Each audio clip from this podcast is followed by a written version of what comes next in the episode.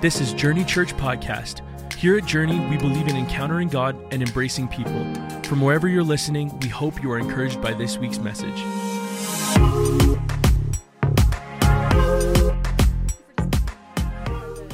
the kids dress because I wanted to make sure they were out of the room because I have one of those tweens. And um, funny story, last year I was up here and they record the sermon, and um, my, my son was spending the night at his friend's house and he couldn't sleep. It's like midnight. He's, so he had his phone and he's like, Mom, I went to the podcast and I found your speaking and it put me to sleep. Thanks, buddy. so, thank you for dismissing them. Um, we're going to talk today about movement again. We're continuing. I'm going to do a little brief recap, and then we're going to talk through Acts chapter 9, verses 1 to 19. So if you have your Bible, that's where we're parking pretty much. Um, but we're going to start back. We had an amazing speaker last week. So Ryan came in and he talked about the persecution going on around the world right now and the work that they're doing. And I was so impacted. Um, I don't know if I was here, but guys, wasn't it crazy to hear that what's happening around the world? And it's the same thing happening in the book of Acts. Like, Ryan went through the whole book of Acts, so I'm just going to go through one chapter. But what he was talking about uh, really resonated. And this week I actually was reading through some news articles, not on Meta, because that's not a thing anymore, but reading through a news article internationally, and they were talking about in Pakistan this week, there was a gentleman who um, was accused of blasphemy. He was accused of ripping up a Quran. And the call went out to all the, and through all the mosques in this town site to attack the Christians. And so this man went into hiding. They got him out of town right away, but everybody who was a known Christian in the community was um, harassed, persecuted, beaten, worse. All 17 churches in this area were um, just like church windows were crashed, everything was happening. And so this is really real, it's still happening today. So when I'm reading scripture, I always try to come into it from a what would it look like if I was there? Who are the players? Who are the people? I'm a major reader, I love narration. And so we're going to recap a little bit to catch us up with where we are in the book of Acts. And then, oh, see, look at that, we have the recap. Um, so, yes, Jesus is back in heaven. The believers have waited for and they've received the Holy Spirit. Miracles are happening, good things are happening. People are getting saved, they're believing in Jesus, and they're becoming the followers of the way, is what they're called. So the persecution is starting to elevate. And why the people were being persecuted who followed Jesus was because when Jesus came, he shook up the leaders of the day. So we don't have the same structures in place politically that they did back in that time, but back in that day there was a high priest and there was the temple and the church, and this was the central form of power and control for everyone. So, someone who was the high priest at that time, they would have had control of all the finances. They would have had a say in how every penny was spent. They would have had a say in who made it, who didn't. This high priest was the only one who could go into the Holy of Holies. They were literally born and raised to be in this position of power. And it was a very powerful position. We don't really have a comparison. Um, but the, the leaders of the day were shook up because Jesus didn't agree with what they were teaching, and he called them out on it. So, this is part of why the persecution was so intense against the Christians. They thought it was heresy. So, we heard how Stephen was murdered under the approval of Saul. So, this was our first introduction to Saul. Um, many of you know him as Paul as well. And um, again, what like the story this week resonated because Stephen was accused falsely of blasphemy. So that again, it happened then, it's happening now. This is the living word, still relevant for today. Um, getting to know our players, we have Saul, otherwise known as Paul.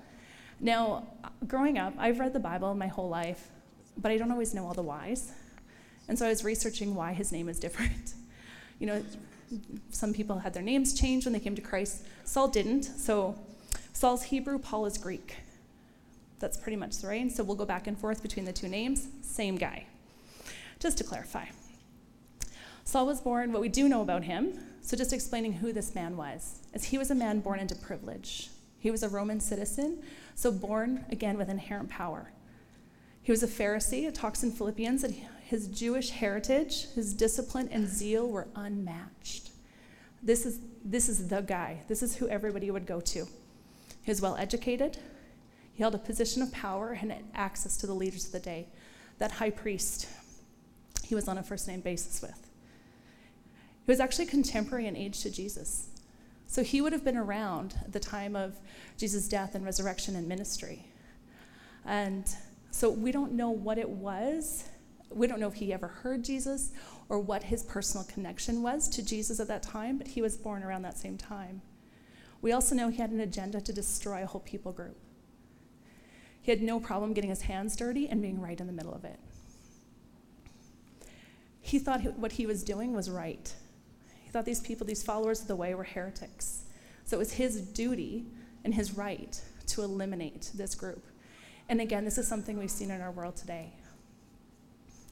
So we're going to start reading in our, we're going to go through the whole chapter here. So Acts 9, 1 to 2. Meanwhile, Saul was still breathing out murderous threats against the Lord disciples. He went to the high priest and asked him for letters to the synagogues in Damascus, so that if he found any there who belonged to the way, whether men or women, he might take them as prisoners to Jerusalem. This was a big ask. It would be like walking up to the Pope in the Vatican and saying, Hey, can you write me 40 letters, please? Um, so this, again, just shows the position of power that Paul held. Another thing I really found interesting when I was reading this was that men and women were included in the order. Now, if you understand the context of the day, women didn't really have power, they weren't accounted for. Even in some of the stories of Jesus, when Jesus fed the 5,000, it was 5,000 men. Women and children weren't even included in that number. So, one of the little takeaways I thought was women must have been causing enough of a ruckus to be called out by name for this. So, it was pretty encouraging. so, Saul, and Saul had the power. Yes, he's making these threats, and he's a terrifying individual. Now, can you imagine every day knowing there's somebody who absolutely hates you and wants to destroy you and your family and everything you, ha- you hold dear? And he's doing it, and he has the power and the right and the authority from the leaders of the day to do it. That's who Paul was. So we're going to go on to verses 3 to 6. As he neared Damascus on his journey, suddenly a light from heaven flashed round him. He fell to the ground and heard a voice say to him, Saul, Saul, why do you persecute me? Who are you, Lord? Saul asked. I am Jesus, who you are persecuting, he replied. Now, this picture, so yes, the blinding light, that's pretty awesome. The voice from nowhere, nobody can see, that's pretty awesome. It's called a Christophany, an encounter with Christ. That's a big word. It's your $3 word for the day. Um, but what I loved about this is Jesus said, It's me. I'm the one you're persecuting. And so we've gone through stuff in our lives where we feel so alone and we feel so um, isolated and we're in our pain and our damage. And, and God takes that very personally. Jesus takes your pain and every harm done to you so personally. It matters to him. So when he said, Who is this? Jesus said, It's me, me you're persecuting. Whether we acknowledge God or not, He's right with us all the time, and He bears that with you. Jesus identified with the persecuted, and He clearly stated it was Him. So this also kind of disrupts the whole heresy claim that Jesus was not the Son of God and that He was not risen. Jesus called it out and was like, It's me. I'm the one you're persecuting. I'm the one that you think is causing this heresy. I'm actually alive and well today. So he said, I am Jesus who you're persecuting, he replied. Now get up, go into the city, and you'll be told what to do. The men traveling with Saul stood there speechless. They heard the sound, but did not see anyone. Paul got up from the ground, but when he opened his eyes, he could see nothing. So they led him by the hand into Damascus. For three days, he was blind, and he didn't eat or drink anything. Again, that image of that upside down kingdom. So the super powerful guy all of a sudden had nothing. He was absolutely powerless before God. He couldn't even see. Another commentary I read said that this would have been happening at, the, um, at noon during the day. And in, in Bible times in that time, you didn't travel at noon because it was so hot. That was like your siesta time. You traveled in the morning or in the night. And the fact that this is the brightest part of the day and this light was so brilliant that people saw it and he was blinded, it also shows how determined Saul was to get where he was going and cause the damage he was doing. Then we go to the story shifts a little bit and we start talking about Ananias. So Ananias was a disciple. That's what we know about him. We don't know a whole lot else. But Ananias knew the voice of God. So in Damascus, there was a disciple named Ananias. The Lord called him in a vision. Ananias, yes, Lord, he answered. The Lord told him, Go to the nation of Judas on Straight Street and ask for a man from Tarsus named Saul, for he's praying. In a vision, he has seen a man named Ananias come and place his hands on him and restore his sight. So, this is a pretty terrifying vision.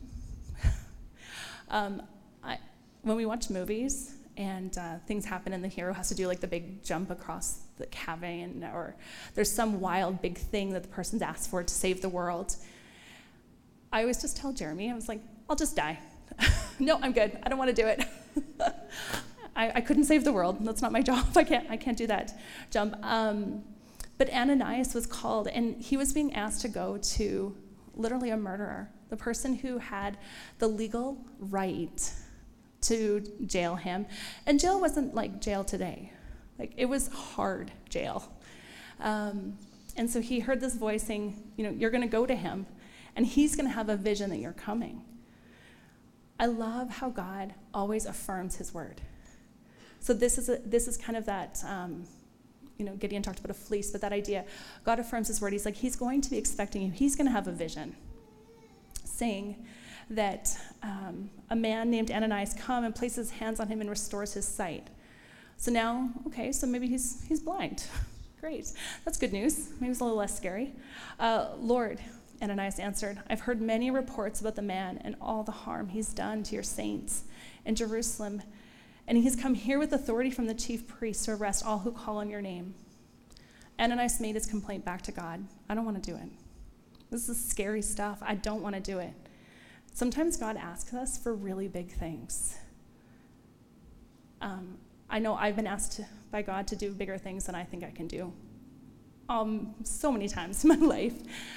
But yet, every single time God's asked me and I've surrendered, He's been the one who shows up. And we have examples in Scripture like Ananias, who, okay, God, this is really scary. This is from you. I hear your voice. I don't want to do it. Okay, but you're saying I'm going to do it. Let's go. The Lord said to Ananias, Go. Just go. This man is my chosen instrument to carry my name before the Gentiles and their kings before the people of Israel.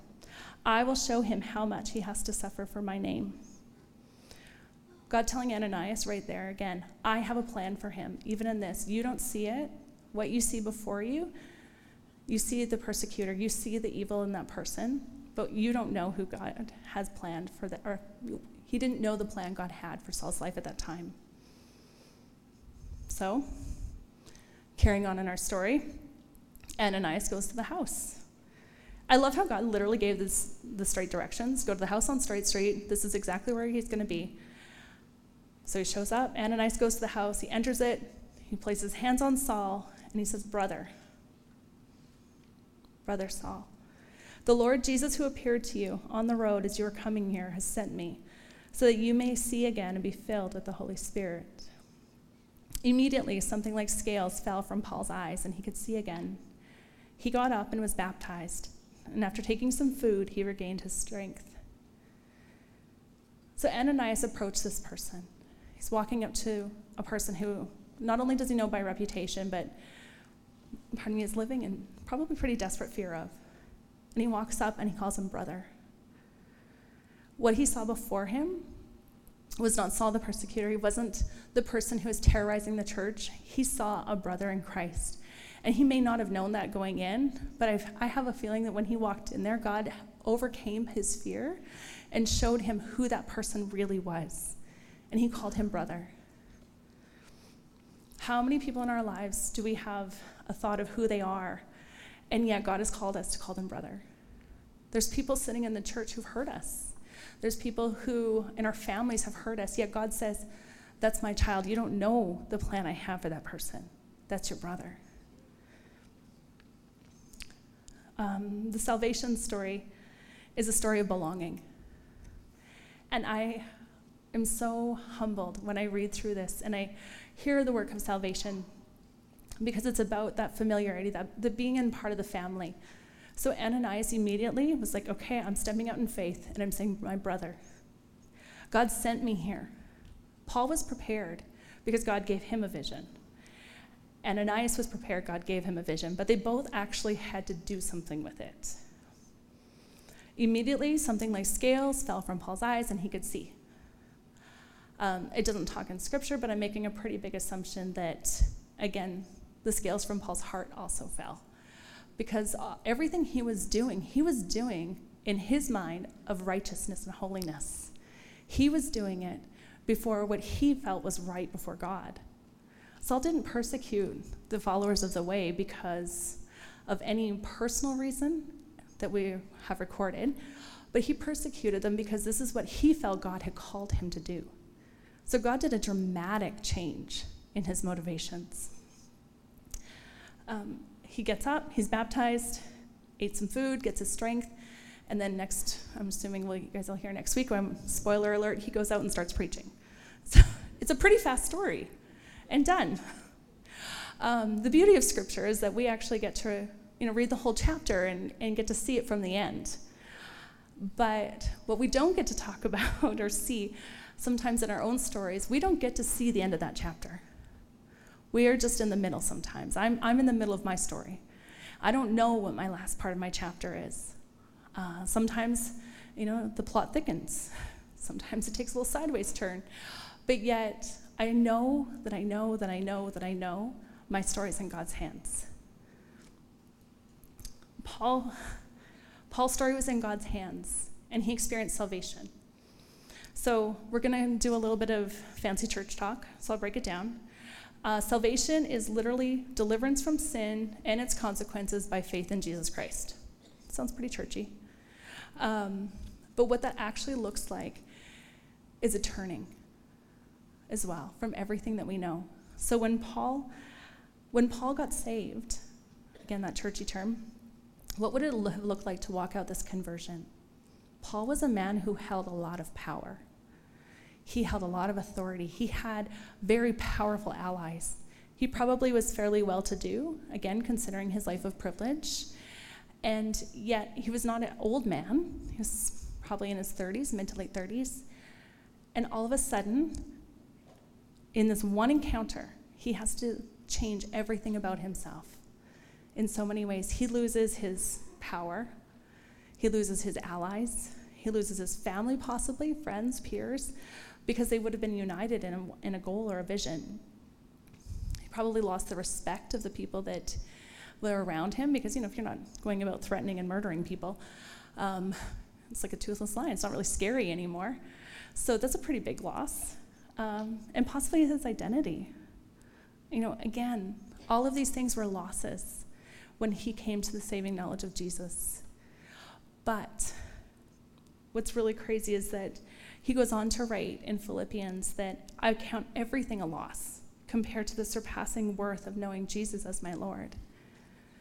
Everything he considered a loss. This man of power and position, that was nothing. He knew what really mattered.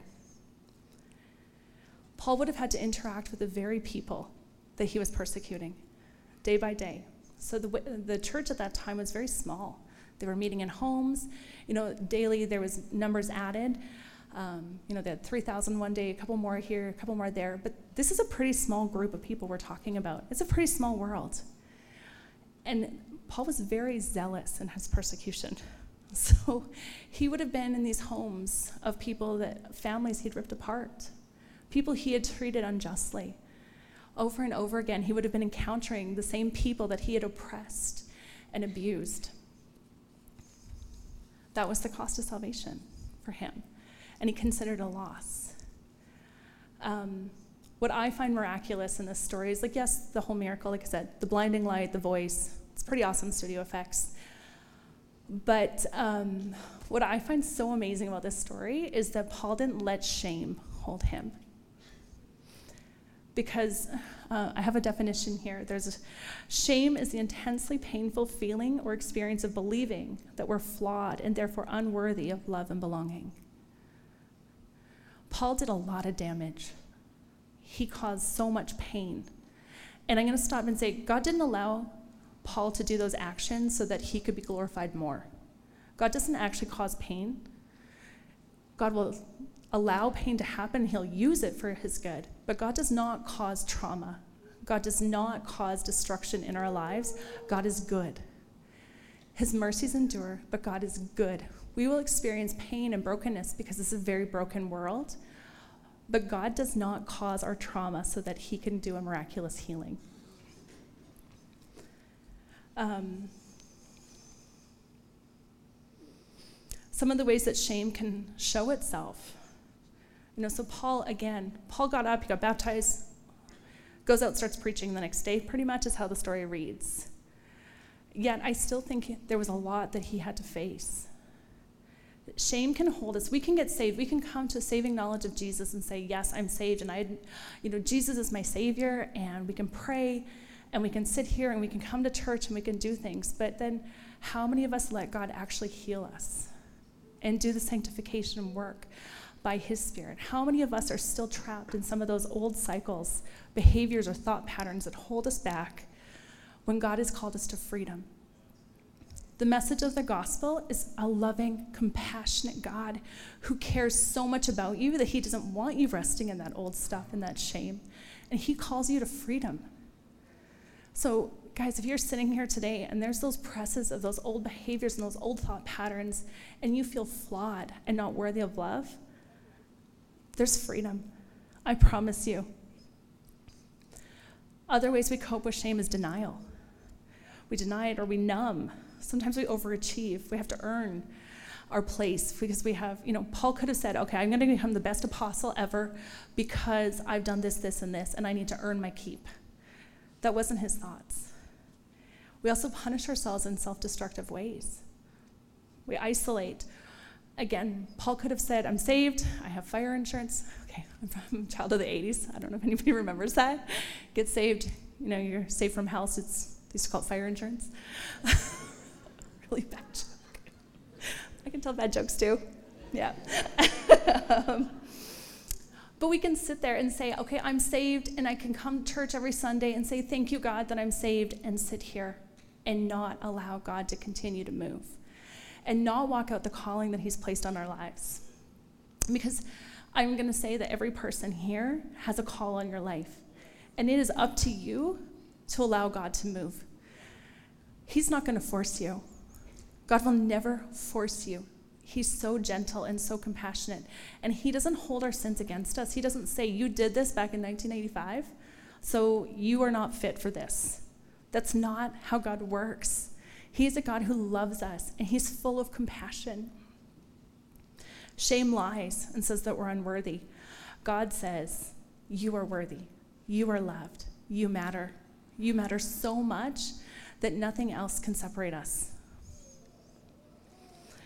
Paul could have also said that everything he encountered later on, you know, you go on to read his life story and he's shipwrecked and he's beaten and he's jailed and all, all this terrible stuff happening. Paul could have said, I deserved all that because of how I treated the believers. But he didn't. That would be yet another lie and shame enacting itself. Paul actually considered all of this a loss. Remember, it wasn't worthy for him to suffer for the cross. That's still a loss everything is a loss because he knew who Jesus was and he knew his identity. He knew he was loved. He knew he had a call on his life. And all he could do was get up every day and say, What next? He didn't lay back and say, I guess I deserve that beating today. I guess I deserve this pain. So if anybody's here sitting and you've you've lived through some pretty painful stuff or you're going through stuff and you say, I deserve this, that's a lie. Can I just call it out of what it is? God does not cause us pain. He is a God who loves you. He is there with you in your pain, and your pain matters, but He does not cause it.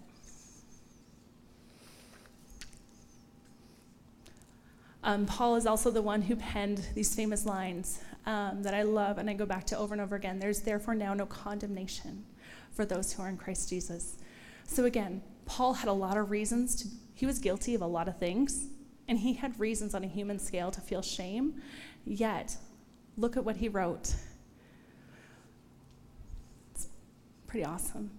There's times where, um, you know, it's funny when you prepare for something like this, it triggers everything inside of you. and so it's great. I went back home, saw, some, you know, I left home the day after I graduated, and so I go home back in BC, it's about 10 hours away, semi regularly, and so, you know, you go back home. Oh man, you think of every wrong thing you did as a teenager. you think of all the things and all the shame, and everything was trying to come at me, and I was like, no, uh uh-uh. uh, there's no condemnation for those who are in Christ Jesus. I am called to be here today. I am called, and God loves me. And so, um, I encourage you guys, whatever it is you're walking through, if this is bringing up stuff, preach the gospel to yourself. Uh, there's a there's a fellow's name is Jerry Bridges, and I read his book with a, one of my mentees once. And every chapter, he said probably seven times, "Preach the gospel to yourself." And it was funny because it's been years now since we read that book together, and she still says, "Are you preaching the gospel to yourself?" like, yes. So when those shame things come up, those shame tapes, and the enemy tries to remind you of why you don't deserve it, say, Thanks be to God, I don't, but because of God, I do, and I can. Next, we're going to talk a little bit about sanctification. So, sanctification is another fancy church word that I'm going to break down a little bit. And this is the progressive work of the Holy Spirit. It's a really fancy term, but it just says it's the process of transforming it's the process of transforming a person to a holy and righteous life, evidenced by an identity based on who God says you are, me, and the fruits of the Spirit evidenced in your life, lived out in your character. This is what we want. We want to be more like Jesus. I want to live a life when people think of me, they think that that person loved me. I want to live a life of peace. I want to live a life where people say that person, like Becky, she loved me. She knew God, and I could tell that she loved me no matter what. And I have journeyed with some people in my day that in this world, they have not experienced love. They have experienced the complete opposite. And they've experienced so much abuse and pain and trauma. Yet, God. Yet, God. And so these are people who the world would um, not consider worthy of time and investment. And yet, God has done such miraculous work. It's really great when we can hear people share their testimony, and it's this big, wild, amazing testimony of how God has saved their life, and they've gone from, you know, a terrible upbringing to now having their master's degree and leading. But what about the sanctification process that's consistently happening in their lives? It doesn't just happen like that. We're all on a process of sanctification, and it's not done and sadly never will be done until we are in heaven. So give yourself a breath. It's okay. If you're not there yet, it's okay. Paul knew that struggle was real. And he had this amazing, miraculous encounter with God.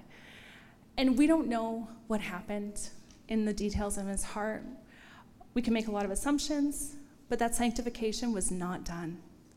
Paul knew forgiveness and he embraced it. And I, I'm willing to bet he leaned on that every single day. There would be days where things would come up and he would want to go into old behaviors. Again, if you're a person of power and all of a sudden you're powerless, our natural tendency is to gather that power again. But he actually fought that.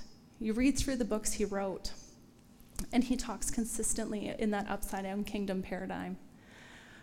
God must become greater, I must become less. There's so many things about the humility that he embraced. Um, sorry, guys, I have a lot of notes. I also want to highlight, too, with Paul, that even though God changed him and transformed him, and he was this person of power that would have been possibly remembered historically if he had stamped out this heretic way. Um, God used who he was. God used his education, God used his place of privilege to further his kingdom. So even though he had to surrender all of those positions and all that power, God used those exact things to promote his word. Paul was able to stand before kings, literally kings. He was able to write, he became an author. He wrote, he's credited 13 books of the Bible. Um, it's funny, I, I Googled him just to see what came up. And the Encyclopedia Britannica actually calls Paul the most influential person in the Bible next to Jesus. Paul wouldn't have wanted that. That wasn't his goal. His goal was to live a life worthy of the calling he received, and that meant every day waking up and saying, God, what is next? He didn't position or posture himself to be a leader, he followed Jesus. That's it. That's all he did. And so each of us here, that's our position and our posture is Jesus, what do you need from me next? The message in the gospel is also one of freedom. And it's funny because it came through even in the video today um, with the kids. And my kiddos went to camp. They came home camp sick. Um, apparently, when you're up till 2 o'clock in the morning and worshiping in loud decibels and in a mosh pit, um, there's a lot of germs that get spread. So, this is why we don't have a mosh pit in church on Sunday. um, but yet the kids came home and, and my youngest was talking about freedom and he's like mom god god calls us to freedom. And this is a message these kids got. And if if we can give this to the next generation if we can live this out before them that god is a god who loves us and he calls us to freedom. And he is not a god who sits there pointing a finger of shame. He comes to heal our shame so that we can walk in him i am so grateful again for our leaders, our youth leaders, and our people who are leading our kids because, man, they, it makes a difference. But as parents and as adults in our kids' lives, we still have a huge responsibility to leave this out. So if we're telling our kids it is worth living and God calls you to freedom, then how dare we not do the same thing? So, uh, last, I just want to talk about standing in that freedom. This is a huge deal, guys. We have to stand. We can't say, you are free and God is God of love, and then point fingers condemn. That's not okay. We need to stand in that freedom, walk in it, and love like Jesus loved. There's a call on each of our lives, and it's great. I mean, I pray for my kids, and I pray that they will see how God moves. But they have to see it in me first. They have to see my trust in God, and they can't see me cowering in shame and saying, God, I can't do it. They have to see me say, God, what next? what next? And as a family, we pray that. God, what next? um, don't allow yourself to get caught up in the small things. Don't allow yourself to get caught up in the voices that lie. Preach the gospel to yourself. Get grounded. Stand firm in who God has called you to be and the freedom He has called you to walk in. And if you're struggling with that, reach out. Man, shame loves isolation. So if there's stuff in your life that's holding you back, this is why we come together. This is why we have the church. This is why we have friends and people who will lift us up. If you're new here, come and talk to us. Come talk to me. Uh, we're here. This is a big deal. Don't let shame or sin keep you from your purpose. You don't know what God has in plan for you and in the lives of those around you. And if you allow yourself to be held back, you're actually causing hurt to other people. So, again, there's yet another reason for you people who are people pleasers. um, deal with our stuff so that we can walk in freedom and love well. The last thing I do want, I do want to add on to is um, walking in faith. So, the journey, the Christian faith is a journey. And we need to ask God audaciously for big things.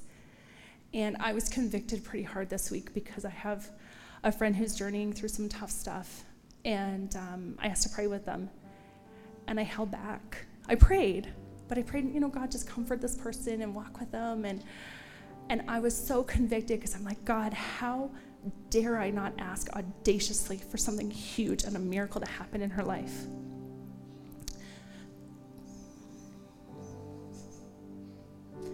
So, whatever it is you're struggling with today, guys, I just want to say God's big enough.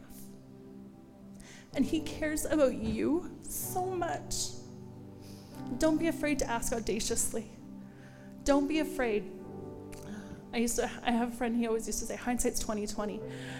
and he's like or sorry, faith comes in hindsight 2020 is you can look back and see how God moved in his life over and over and over again, but in the moment it didn't seem like it. So I just want to encourage you. Ask God, what is it you want from me? What's holding me back, and then surrender it. Get into groups. We have small groups coming in the fall. Get into groups, cling to the people around you, and let people speak into your life. Share your story. Don't let shame hide you. And with your vulnerability, you actually engage others. This is how we find freedom in Christ. So, yeah, I just want to say thank you guys. Um, and I just encourage you if, we, if you want prayer today, come on up. Let's talk about this. Let's pray. Let's see how God can work audaciously in our, in our midst.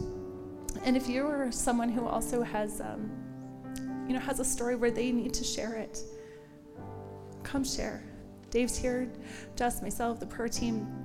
Let's pray for you. Let's pray with you that you can walk in freedom and accept that love of God, not be held back by saying, I'm not worth it, because that's a lie.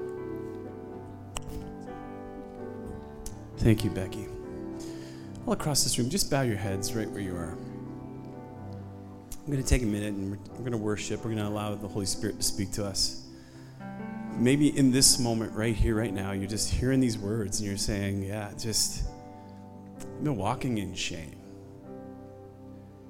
You know, maybe some of you are just kind of saying, Yeah, I, I wish I was that example to my kids. I, I haven't been. And I feel really bad. I feel like my kids are off the rails and it's all my fault. And that would be the enemy lying to you today.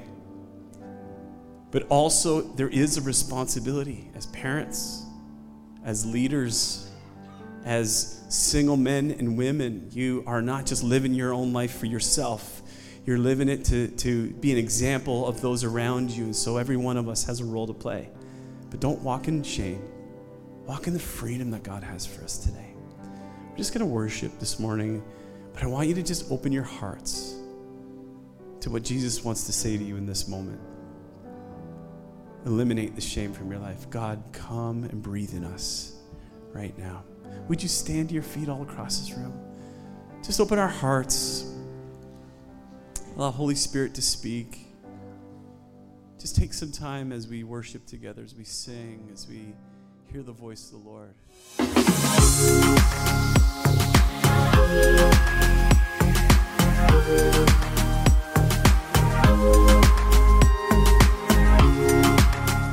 Thank you for joining us today on Journey Church Podcast. For more information about our ministry, visit myjourney.church.